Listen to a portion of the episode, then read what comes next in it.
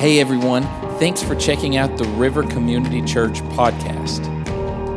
If you want more information about the church or things that are going on, you can visit therivercc.com or you can check out our app at app.therivercc.com. Today's message comes from Pastor Steve Tiebout. Bibles, let's read this together, starting in verse 23. It says, Again, I say, don't get involved in foolish, ignorant arguments that only start fights. Pause there. Anybody been on social media this week? Enough said. Okay. 24. A servant of the Lord must not quarrel, but must be kind to everyone. Be able to teach and be patient with difficult people. Gently instruct those who oppose the truth. Perhaps God will change those people's hearts and they will learn this truth. Then they will come to their senses and escape from the devil's trap, for they have been held captive by him to do whatever he wants. Let's go, Lord, in prayer and invite God to speak to us. Lord, I thank you for your word that is so timely. Sometimes, Lord, it like blows my mind when I read through your word and I'm like, that so applies to where we're at right now. And so I thank you I thank you that your word is living and active. I thank you, Lord, that it applies to everyday living. And I thank you, Lord, that today you're going to speak to us and help us understand how to walk, how to love, how to forgive, how to heal, how to walk all this out in Jesus for people that may even be angry with us. In Jesus' name, amen. All right, so if you got that listening guide, the first thing I want to point out is he's talking about here, he says, don't quarrel with others. Don't get in these, these conversations that move from conversation to fights with others. Now, the word quarrel is actually a military word. It was taken from a term quarreling, such as a skirmish. And it's implying not a discussion. He's not saying don't debate. He's not saying don't discuss or disagree. He's saying don't get in a fight over these silly, foolish arguments. Now, what, what comes up to a silly, foolish argument? Well, you fill in the blank, right? There's so much that we can argue about today. So much as preferences, so much as personality, so much as history, so much as where we're at in our theology, our beliefs about life, about how kids should be raised, about parenting, about Marriage, there's so much that we can get involved in and we can get angry and we can hurt people. We can say bad things. We can crush their hopes and their spirits. And yet, as we look at this, he's telling us don't even get involved in those. Just stay back from that. Now, if we do that, if we don't get involved in the in quarreling, what is our role? Do we just stay silent? Do we just not respond to anybody when they're saying ugly things, evil things, lies? Do we just stay quiet and keep our beliefs and values to ourselves? I would say no. That's what scripture would say. Let's look at what he says here. Second thing, point two be kind and gently instruct naysayers. This is the instruction Paul's given to Timothy. He says, We must not quarrel, but must be kind to everyone now let's start with that word everyone. Okay, those watching online, who's everyone? Those that are here, who does everyone include? Well, that's pretty good, isn't it? Okay, well, let, us actually spell that out. Does that include KKK members? Does that include Black Lives Matter members? Does that include fill in the blank? How about Republicans? How about Democrats? How about libertarians? How about Muslims? How about Hindus? How about Baptists? How about Pentecostals? How about atheists? When he says everyone, this is really deep. It's everyone. And so we're to respond with kindness to everyone. Now, think about that. How do you see people responding on social media? See a lot of personal attacks, See a lot of people going for the jugular quick in their comments and the way they're addressing social issues and moral issues of the day. I'm really disturbed by what seems to be a trend of people trying to monetize values. Here's what I mean I, I, see people going on social media trying to gain followers by stirring up more anger and then calling themselves Christians or pastors or whatever while they're going in to stir up anger and stir up division instead of to show kindness. And I just want to take this passage and I want to, I want to read it to them and say, how do the words that you just said to those people on that on the street interview display kindness? Now, there are some out there that are doing a great job of stirring up the question with the goal of instructing gently. And that's what he says to do, right? But then there's some that I think are just trying to light the fire so they get more likes and they can get more money for monetizing their opinions and get more popular.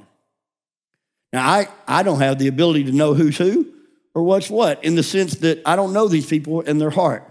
But I know this if you watch it and everybody goes, wow, they're not very nice, are they? They're not matching up to 2 Timothy 2 2. Okay? And then I know for you and I, we call we are called to match up to the word of God. So how can I disagree with somebody completely and still be kind and instruct them gently? Some of you are like me. My wife would describe me as a bull in a china shop sometimes. Like I see something and I'm like, I am on it. I'm going to speak my mind. I'm going to tell people what I think. And then the scripture uh, says this, and then the Holy Spirit's nudging me, going, Whoa, whoa, whoa, young man, whoa. And it's, it's a hard thing to walk out. Disagreeing with strongly at the very core of your faith, and yet loving completely and showing kindness as you instruct. It's not for the faint of heart. That's why we need the Holy Spirit. That's why when Christ saves us, he puts the Holy Spirit inside of us to give us the strength and the ability to show kindness even to those that we completely and utterly disagree with at the very core. Timothy would have had those people in his life. He served in a city that had sin like we don't even have in Cookeville. Had sin at such levels it would make us want to throw up. He had opposition. Paul had opposition. He had been beaten. He'd been left for dead. He'd been imprisoned. And Paul's counsel was to show kindness and instruct gently. So I think if Paul, who's been through all that, could do that, then you and I, we could do the same thing in the midst of opposition. Now, he says, be kind to everyone, able to teach, and be patient with difficult people. Difficult people. Everybody, close your eyes for a second. Just close your eyes. And when I say the word difficult person in your life, who pops in your mind? You got an image there? Okay, open your eyes. There's your assignment. How do, how do you love them well? How do you show kindness to that bully? Or that coworker that's a backstabber or that family member that's betrayed you a million times or that, that friend that stole your girlfriend or your boyfriend or your husband and wife. Now we're getting close, aren't we? How do you do that? Well, he says to be patient with difficult people. Now, I want to backtrack just a little bit he doesn't say, be quiet. What does he say in the next verse, 25? Gently instruct those people who oppose the truth. Perhaps God will change those people's hearts and they will learn the truth. Gently instruct them. Let me say to those, some, some of us get upset and embarrassed that there are people out there screaming and yelling and being mean as they try to put their point across. I, I don't appreciate when that happens.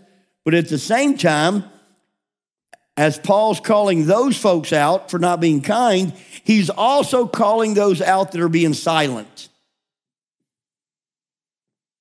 If you think that you need to be quiet about your values, if you think you need to be quiet about the Word of God, when everybody else is dogging on God or dogging on the Word of God or dogging on truth, and if you think by being silent, it'll just keep the peace, you are mistaken.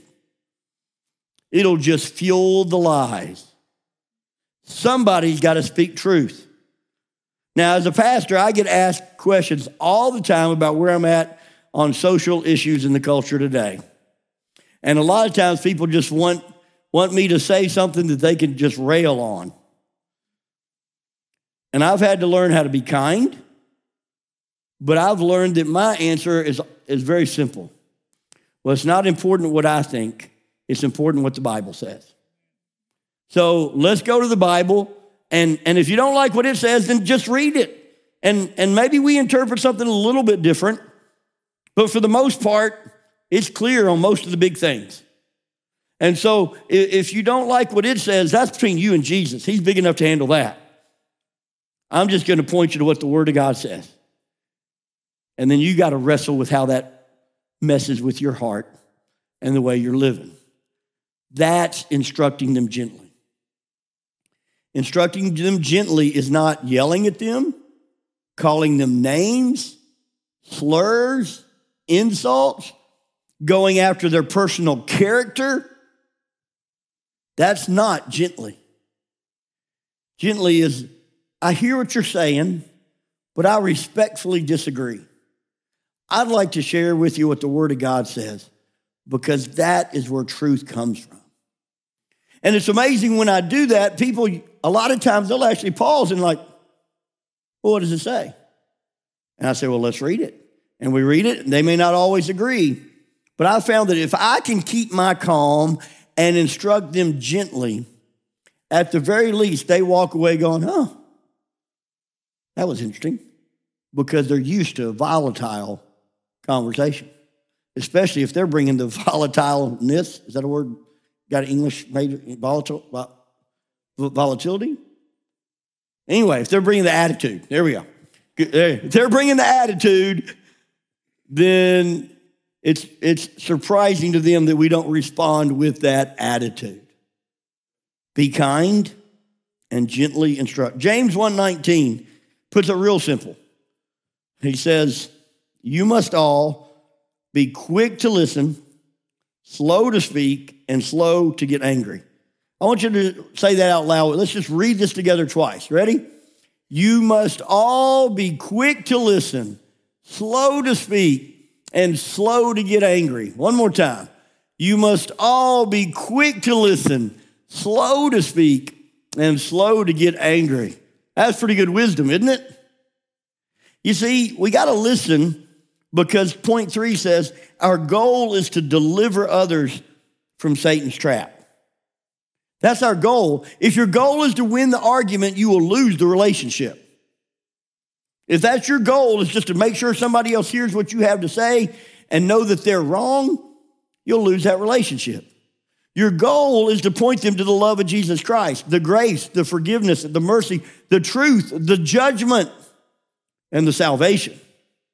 Your goal is to point to Him. And we must seek to deliver others from Satan's traps. Now, here's what he says specifically in verse 26. He says, then they will come to their senses and escape from the devil's trap, for they have been held captive by him to do whatever he wants. Now, here's what I've realized sometimes I see other people as the enemy. Sometimes, because of the way they treat me, I get mad and I think they're the problem. And yet, Paul takes the personality away from it and says, listen, these people that are opposing you, they are trapped. They're, they're trapped by their sin, they're trapped by the devil. He has a hold on them.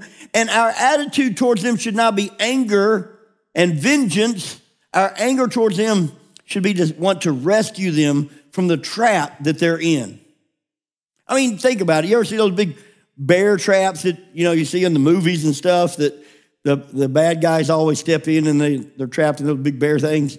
Now, if, if a good if, if somebody wasn't trying to kill you, you know, was, was trapped in one of those, surely you'd want to rescue them from the trap. And if they're yelling at you and cussing at you because you're not getting there fast enough, you'll probably even be a little bit compassionate, and go, well, they're in a little bit of pain. But here's what you got to realize people in this world, they're in pain. And if they are being ugly towards you, there's a good chance that they're in pain. I have a phrase that I use that reminds me how to treat people when they're ugly towards me. Hurt people, hurt people. You ever heard that? If you hadn't heard that, write that down. Hurt people, hurt people. If you have somebody at work that is constantly trying to hurt you, they've been hurt deeply in their past. If you have somebody in your family that is constantly just speak, uh, speaking ugly and unkind and mean things to their family, there's something in that past. There is a deep wound that is there that they have not gotten victory over. They are in a trap of the enemy. And our heart should be to set them free. That should be our goal, is to be able to see Christ rescue them and free them. That's why we have ministry called Restored here helping people get set free from their addictions. So many times when we work with people with addictions, whatever that addiction may be, we find it's because of hurt in their past. And Satan uses that hurt and he puts a clamp on their legs and he's got them in a trap and they are chained to that trap and they don't know how to get out of that trap and they're responding in anger towards you and I or others around them. And us responding in anger and insults does not help set them free. Now, just this week, I've had three, three different opportunities to, to see people express what's called church hurt. You ever heard of church hurt? It's a phrase going around right now. It's the, the idea that they were in a church and someone in the church hurt them, and therefore they don't want anything to do with church anymore. Let me just warn you if you are in a church for any length of time, you will experience church hurt. Because what you need to understand, this is a hospital. And there are people that are broken in here, just like me. And sometime or another, they may not follow what Jesus talked about kindness and respond in a way that can bring hurt into your life. And you need to know that's not Jesus. Okay? That's man or woman failing in their faith. But Christ loves them just as much. I've had my share of church hurt. I've been hurt by a pastor betrayed by a pastor. I've been betrayed by a Sunday school teacher, by a deacon. I mean, I've had some pretty deep wounds. And every time the Holy Spirit keeps saying the same thing Steve, remember, that's not me. That's not me. And if I put my wall up and say, well, that's the way Christians are, then what does that do? That builds bitterness in my heart. And some of you are there today. Listen, some of you have real church hurt. And I've learned when I start talking to people when they say, Well, I don't like the church, I hate the church, I, it's because they've had real church hurt. My mom, when I was growing up, she was an atheist. And she told me she didn't believe in God. I never knew why when I was a kid, but she'd just tell me there was no God. She wasn't going to take me to church. And then uh, my friends would take me to church. And, and then as I got older, I got saved. And I began to ask her, why was it that she was so angry against God in church. You know, she told me all started when she was a little kid. Her family was poor. There were 13 of them growing up in the house, sharecroppers. She said, We didn't have money for new clothes. We barely had clothes that, that fit. We all got hand me downs. And a friend of mine invited me to church, and all the kids made fun of me because I had poor kids' clothes. And I never wanted to go back again. Something so simple, but so painful as a child. Chances are in this room, online, you've had something happen to you where you put trust in somebody that was a Christian and they failed you. You put trust in a church and it failed you. And I'm sorry. It happens. It, it does. I, I wish it didn't. But you look at the New Testament, guess what? It happened in the early church too. because all have sinned and fall short of the glory of God. That's why our faith has to be in Christ and Him setting us free. That's why we've got to keep our eyes on the Lord because listen, I know kids that, man, they've been wrecked by their parents who took them to church all their lives, and then all of a sudden, mom or dad walked away from God, and they, they're like, wait a minute, you told me this was all true. What about now? Listen, the Word of God is true no matter what happens. Christ will never fail you, but people will. But we want to help deliver people from that hurt. That's why we want to have the healthiest church with the most. I had somebody say today, they were, they were just encouraging me because I, I shared my failures and my struggles and how Christ brings me through that. Listen, I, I do that because I know how hard it is to make it and keep my eyes on Jesus and not on myself. And I know you have the same struggle. But I want you to know in Christ we can have victory. In Christ we can we can be set free from these chains of the enemy. So what do you do for those folks that oppose you? You pray. You, you pray, you, you speak truth, you gently instruct, you show kindness, you seek to restore them in the kingdom of God. That's what Galatians 6 tells us. Galatians 6, 1 through 3. If you want to flip over there, it's further back in the, what's in the New Testament. It's actually closer up in the New Testament. This is Paul writing. Galatians 6, 1 through 3. He says, Dear brothers and sisters, if another believer is overcome by sin, you who are godly should gently and humbly help that person back on the right path. And be careful not to fall in the same temptation yourself. Share each other's burdens, and in this way, obey the law of Christ. If you think you're too important to help someone, you are only fooling yourself. You are not that important. That's a great statement, isn't it? You're not that important. What's he saying? He's saying, look, brothers and sisters, when you see someone failing, don't stay silent. Come alongside them and help carry their burden and say, hey, is everything okay? Is there something I can be praying for you about? Is there something I can walk with you through? Is there something I can encourage you with? Listen, you do not have to be a pastor. Matter of fact, it may be better that you're not most of the time because I think people see the help coming more from the Lord when you're not a pastor than when you are a pastor. I think many times they think, well, that's, that's your job. You're supposed to care. You're supposed to check on me. You're supposed to do these things. So when it's other believers in your life that are checking on you and praying for you and encouraging you, is that not refreshing? So therefore, we must do this for others. As Christians, we must not shoot our wounded. We must care for them, nurture them, and help restore them to healthy relationships. And sometimes, if they're wounded, they may say harsh things. And listen, those of you that are parents, you know this. It's hard when your kid starts rebelling against what you've taught them all their life, right? One of my sons, I remember I don't know, maybe 14 years old, and he just started coming in and telling us he didn't believe in God anymore.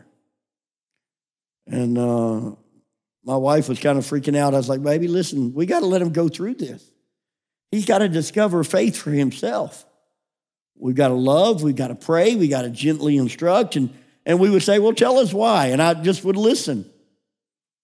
And you know, there's, there's a lot of opinions out there why God is not real. There's a lot of opinions where there is no truth. There's a lot of opinions that it's all just how we feel and what makes us happy. And, and our teenagers are getting bombarded with this from all areas. And parents, oftentimes you and the church are the only ones that are saying that's not true. And that's why it's so important that we stand firm and that we gently instruct one another and that you have your kids coming together to worship with others. We just sent uh, a boatload of kids to Passion Camp this last week where they went and heard the Word of God and were encouraged and, and surrounded by thousands of high school students so they know they're not the only ones. And they see the hope and they see that they too can be set free. So, for each one of us here today, I want to challenge you to get set free, to find the freedom and the forgiveness and the grace of God. If you're struggling, help us restore you. Help us to come alongside you. If it's addictions, we have the restored ministry. We're gonna, you'll see a video later on about a marriage ministry called Reengage that's been so effective in rescuing so many marriages that have been in trouble in our church. If it's faith, plug into one of our life groups. Come see us in the, uh, let us know. Check the box on the cars. There's a card there that you, you have in the seat in front of you. Check the box that you want somebody to talk to. Let us help. Listen, we all need help at some time in our life. I think pride is the biggest hindrance to spiritual growth because we, we think that everybody's looking at us going, oh, they can't handle it themselves and judging. No, we're looking at it going like, hey, we can't handle it all the time ourselves either. You need to seek someone that can help you. And so I'm going to invite you to stand with me. We're going to give you an invitation this morning. During this time, it's a, it's a response time. It's the time when, if the Lord has been nudging you and, and whispering to you to say, hey, I, I want to respond to this, it could be that you're under conviction that maybe you've been a real pill to people and not been loving them well and you need to ask forgiveness from God. Just you can do that in your seat where you're standing. But it may be that when I ask, who is it that you know that's a difficult person, that that name that popped in front of your face, you have not asked forgiveness for hating them, or you have not dealt with that, you just suppressed it, and you may need to just come and pray for them today. Greatest victory you'll have is when you can begin to pray for those that have hurt you deeply. And that's what this this uh, stage up here has the names of so many people that we're praying for, that God would rescue them from the grip of Satan and that they would find freedom. So if there's somebody that's on your mind, I invite you to come put their name up here and just pray over them, and you can pray over other names. And so if you come over here to the right side, we that, that's a private spot where it's just you and God, okay? So nobody will come pray with you. But over here, if you want someone to pray with you, to my right, there's a place where you just come and you, as you kneel, someone will come and just say, How can I pray for you? And you just tell them whatever you're walking through, and they'll pray with you about whatever that is. And then the back to my left, there's a prayer room.